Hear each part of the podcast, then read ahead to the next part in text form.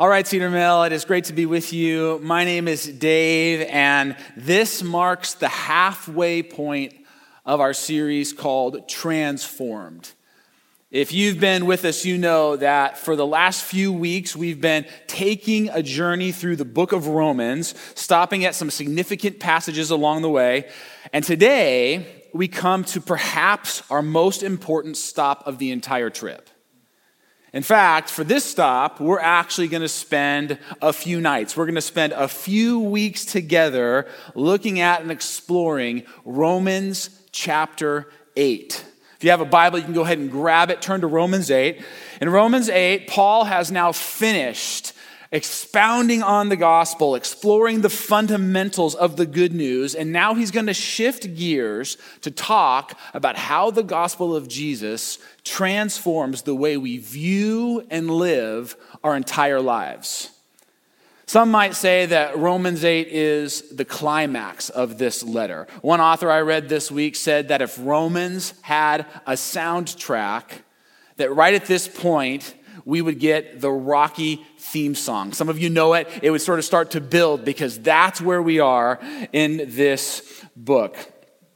And what we're going to do as uh, we dive into Romans chapter 8 is we're going to find that it starts with a very familiar word, one of Paul's favorites, the word therefore. And it's a word that says, because of what I've said before, now this. Because of this truth, now this truth. And what Paul's been talking about in chapter 7 is the struggle of sin.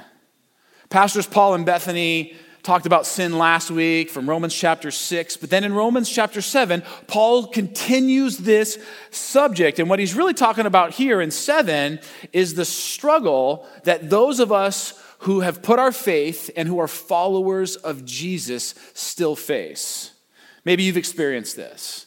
Maybe you've experienced that, that, that zeal of putting your faith in Jesus Christ and then thinking, man, I have God in my life and everything's going to be easier and all those sins and all those difficulties and all those struggles that I faced before, those are just going to fall away. It's going to be a piece of cake with Jesus on my side. But what Paul says is that what most of us find is that the struggles of this world, the struggles of living, living in this fallen, broken world, are hard and difficult, and they don't fall away as easily as we hope they will.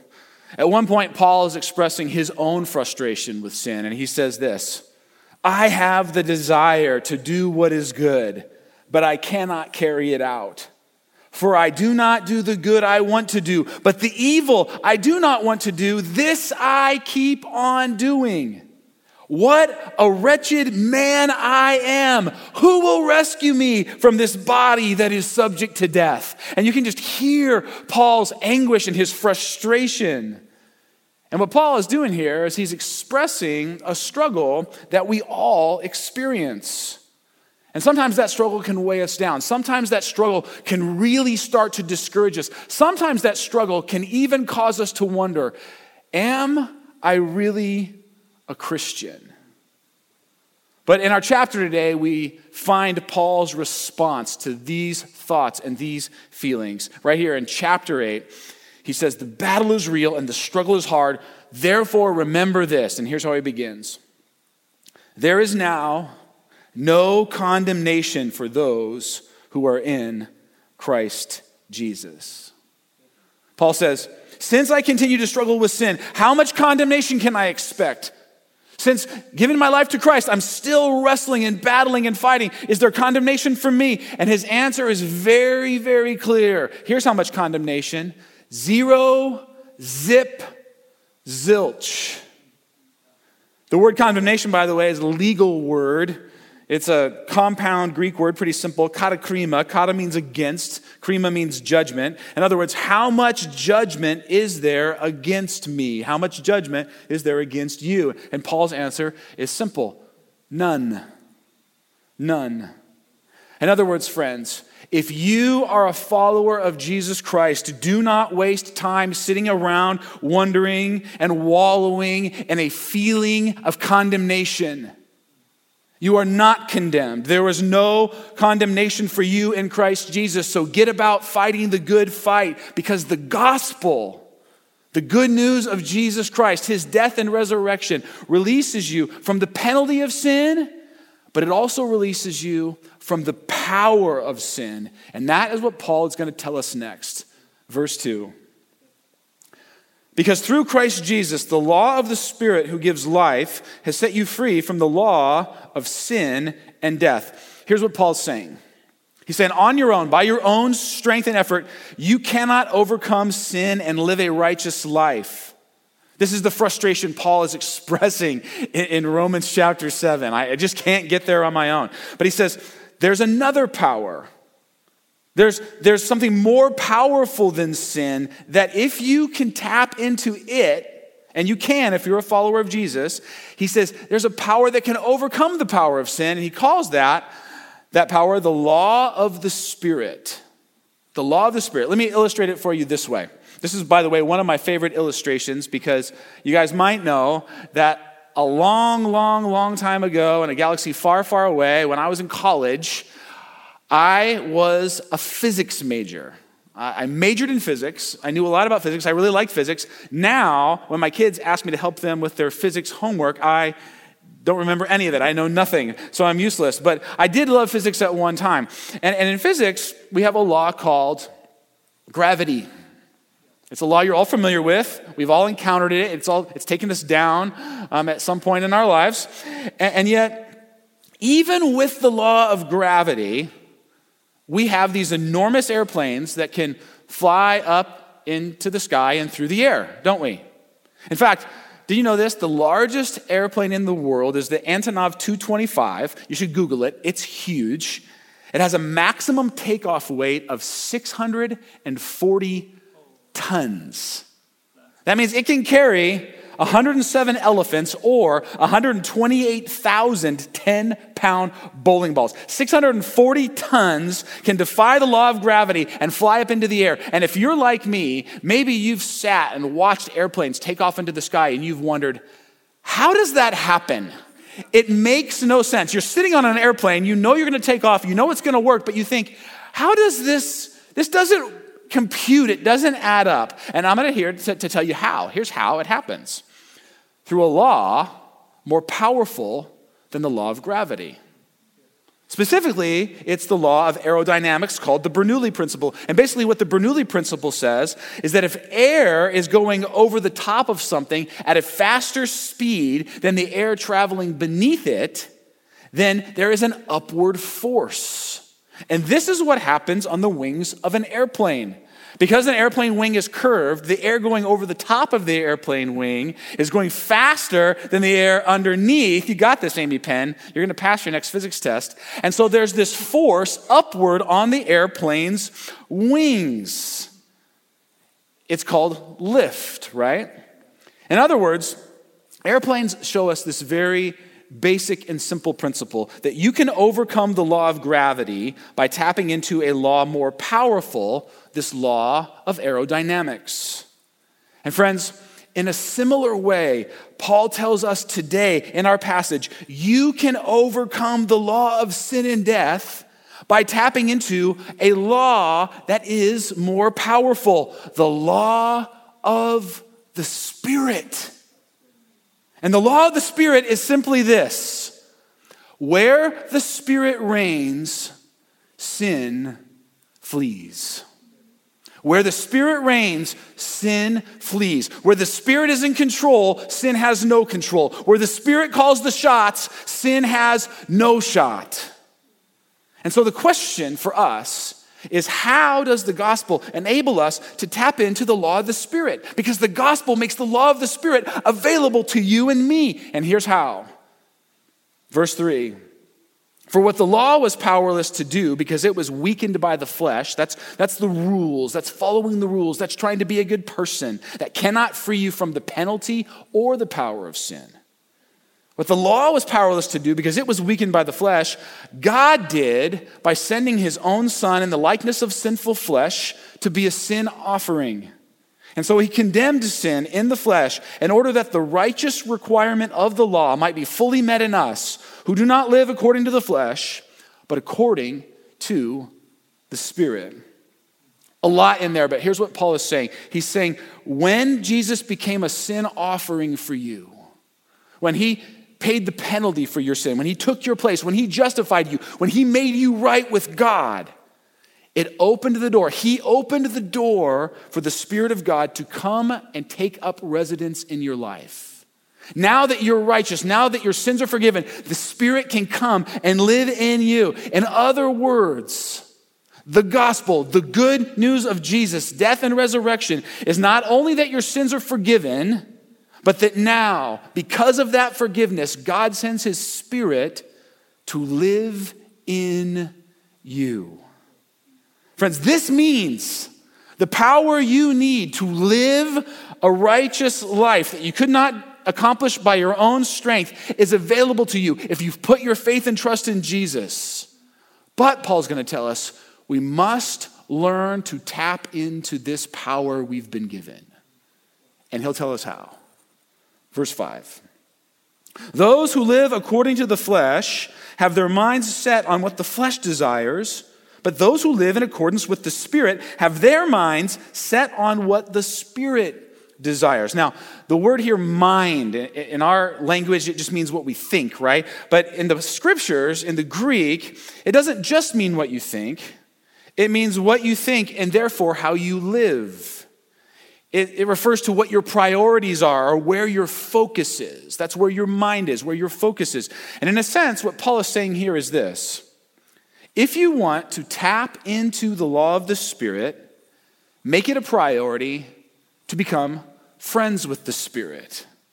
And how you become friends with, this, with the Spirit and, and with anyone else is by taking an interest in what they are interested in.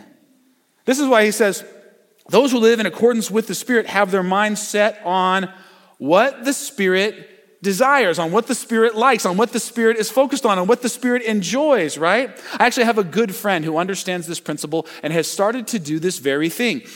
He knows, and some of you do as well, that I love disc golf.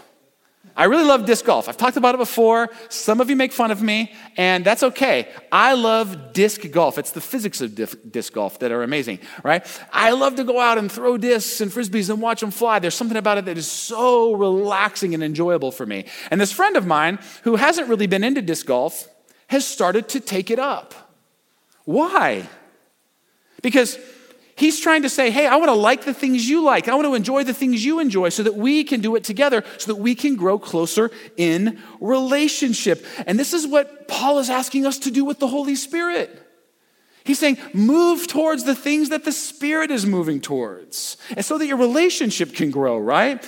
This is why he says in Philippians chapter 4, verse 8, whatever is true whatever is noble, whatever is right, whatever is pure, whatever is lovely, whatever is admirable, if anything is excellent or praiseworthy, think about such things. This is Paul saying, set your mind on what the Spirit loves, because when you do this, your relationship with the Spirit grows, and then the Spirit draws close to you. You see, what people often miss is that the fruit of the Spirit, love, joy, peace, patience, kindness, goodness, faithfulness, gentleness, and self control, those aren't things that we try and achieve, that we try and do so that the Spirit will be happy with us or so that the Spirit will come close to us. No, these are things that are the result of the Spirit being connected into our lives. So, the reality is this when you get close to the Spirit, the fruit of the Spirit starts to well up in you. But when you engage in things that grieve the Spirit or that the Spirit doesn't like, then the Spirit moves away from you, and so do his fruit. Question What if the greatest danger of sin was not the bad effect it could have on your life or on the life of someone else? What if the greatest danger of sin was that it distanced you from the Spirit of God? What if the greatest danger of sin was that it distanced you from the Spirit of God and all the fruit and all the power that He wants to offer your life? You see, the key to overcoming sin and tapping into the law of the Spirit is to stay deeply connected to the Spirit. So, how do we do this?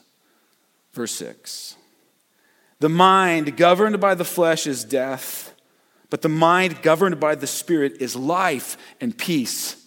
The mind governed by the flesh is hostile to God. It does not submit to God's law, nor can it do so. Those are who, who are in the realm of the flesh cannot please God.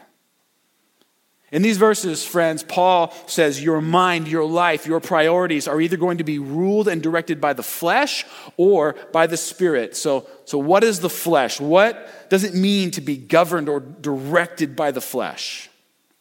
Well, the best description I have found of this is from a guy who I love, a pastor by the name of J.D. Greear, And he says, Someone whose priorities are governed by the flesh are focused on, on five things. And he says they're the five selves. You get focused on these five selves, and that means that you are governed by the flesh. It's a great indicator. I'll walk, I'll walk you through them. One, self will. I want to be in charge of my own life, not him. What I want, not what he wants. Number two, self glory. I want to give the credit not give the credit to God. I want people to see and recognize and be impressed by me. Do you ever feel that way? Do you ever are you ever tempted in that? Self-glory. Number 3, self-gratification. I prioritize my pleasures and comforts above the will of God. This will make me feel good right now. This will satisfy and gratify me. That's self gratification. How many of us struggle with that? Number four, self righteousness. I am good enough to distinguish myself as a good person and earn my acceptance. And finally, number five, self sufficiency, a distinctively American quality. I have what it takes to make it in this world, and I can do it on my own, independent from God. I do not need His help. I am good enough, I am smart enough, and gosh darn it, people like me. That's a little Stuart Smalley for you guys. You guys are all too young for Stuart Smalley. That's okay. So that's the flesh. And Paul says it leads to death, and it cannot please God. But then the other question is then, then what does it look like to live a life governed by the Spirit? That's a life governed by the flesh. What about a life governed by the Spirit? Simple. Just take the word self out and replace it with the word God. Not self will, God's will. What He wants for my thoughts and words and responses and actions. It's a mind and life focused not on self glory, but on God's glory, where we long to give Him the credit, where we long to see Him be praised and worshiped and adored, not us. Not self gratification, but God gratification. This is going to get personal. Where would He, where would God take pleasure in the way I live? That's where you're seeking. I want God to take pleasure in the way I live, not me to take pleasure in the way I live. Not self righteousness, but God righteousness, where I know that I'm only good enough because of Him and the work He's done for me on the cross. And finally, not self sufficiency, but God sufficiency, where I'm looking to and relying on the Lord to make it through every single moment of every single day.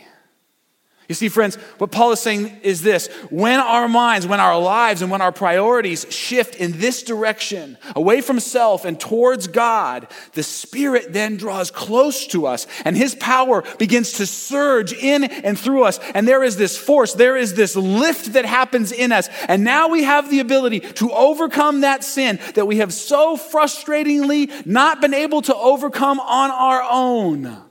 That's the law of the spirit of life. And, and Paul is so emphatic. You, you could almost put an exclamation point after every single one of these statements, but especially after this one in verse 9. Listen to this. You, however, are not in the realm of the flesh, but are in the realm of the Spirit, if indeed the Spirit of God lives in you. And if anyone does not have the Spirit of Christ, they do not belong to Christ. You hear what Paul is saying there? He's saying, if you are a Christian, you have the Holy Spirit in you. period. If you are a Christian, you have the Holy Spirit in you. That word lives, it doesn't mean occasional visitor, it doesn't mean drops in occasionally for tea or coffee or a snack or a soda. It means he dwells in you. He's a permanent resident. Friends, I don't know about you, but when someone comes to my house to be a resident, even if they just come for a visit, when they show up, when they're in my home, it changes the dynamic, doesn't it? It changes the way people interact and the way they live and the things they say, right? Now imagine this. What if the Holy Spirit came in for a visit into your house, into your life? Would it change you? Would it impact the way you think and act and the way you say and the way you respond to people? Yeah. And the Holy Spirit comes not just for a visit, but to dwell in you. The question is, where will you let him live? Do you put him in the grandma apartment down in the basement where you never see him or interact with him? Or do you invite him into the very center of your home, into the very center of your life? See, the question is will you turn to him? Will you rely on him? Will you surrender to him? Will you seek to stay deeply connected to him? Verse 10. But if Christ is in you, then even though your body is subject to death because of sin, the Spirit gives life because of righteousness.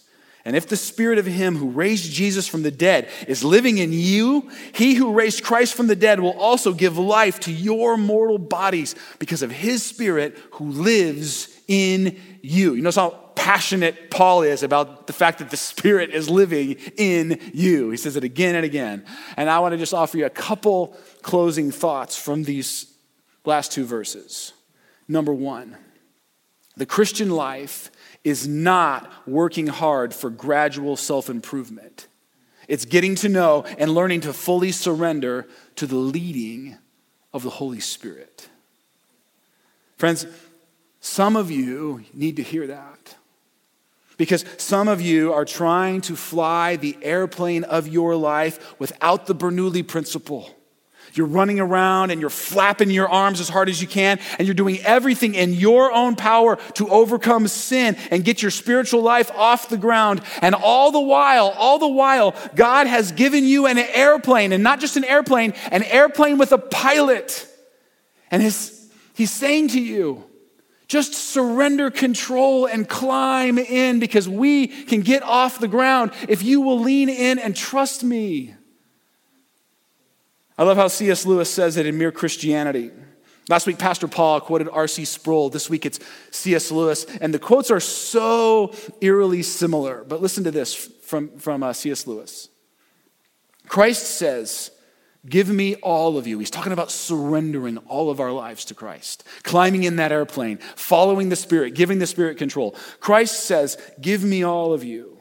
I don't want a certain amount of your time, a certain amount of your talents and money, or a certain amount of your work. I want you, all of you. I have not come to torment or frustrate the natural man or woman, but to kill it. No half measures will do. I don't want to only prune a branch here and a branch there. Rather, I want the whole tree out. Hand it over to me. The whole outfit, all of your desires, all of your wants and wishes and dreams, turn them all over to me. Give yourself to me, and I will make of you a new self in my image. Give me yourself, and in exchange, I will give you myself. My will shall become your will. My heart shall become your heart. You see, friends, what Paul understands and what C.S. Lewis understands is that a changed life is the result of a changed heart. And a changed heart happens when we have deep intimacy with the Spirit of God and we surrender to and follow His lead. That's the first thing. The second and final observation is this In the midst of struggle, in the midst of sin, in the midst of difficulty, in the midst of challenge, in the midst of struggle, remember that in Christ you are not condemned. And this is not the end of the story. I say this because condemnation is a powerful thing. Condemnation is a really, really powerful thing. It can keep you at arm's length from the Spirit of Christ.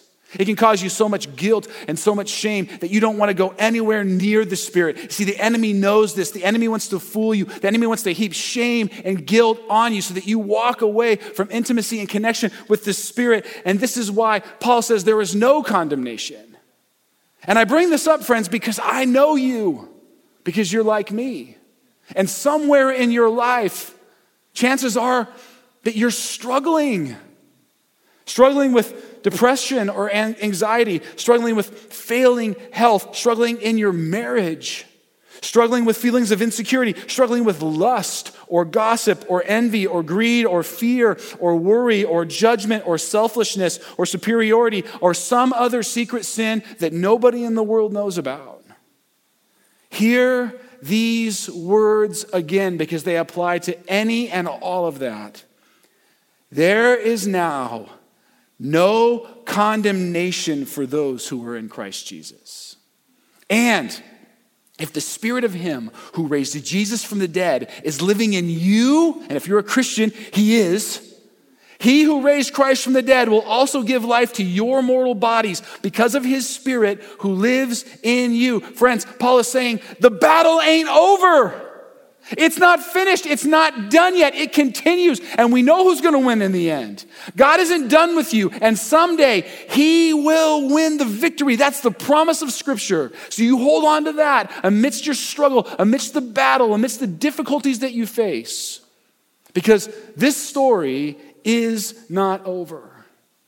And friends, to remind us of that truth and to remind us of the hope that we have and to remind us that there is now no condemnation for those of us who are in Christ Jesus, Jesus gives us a gift.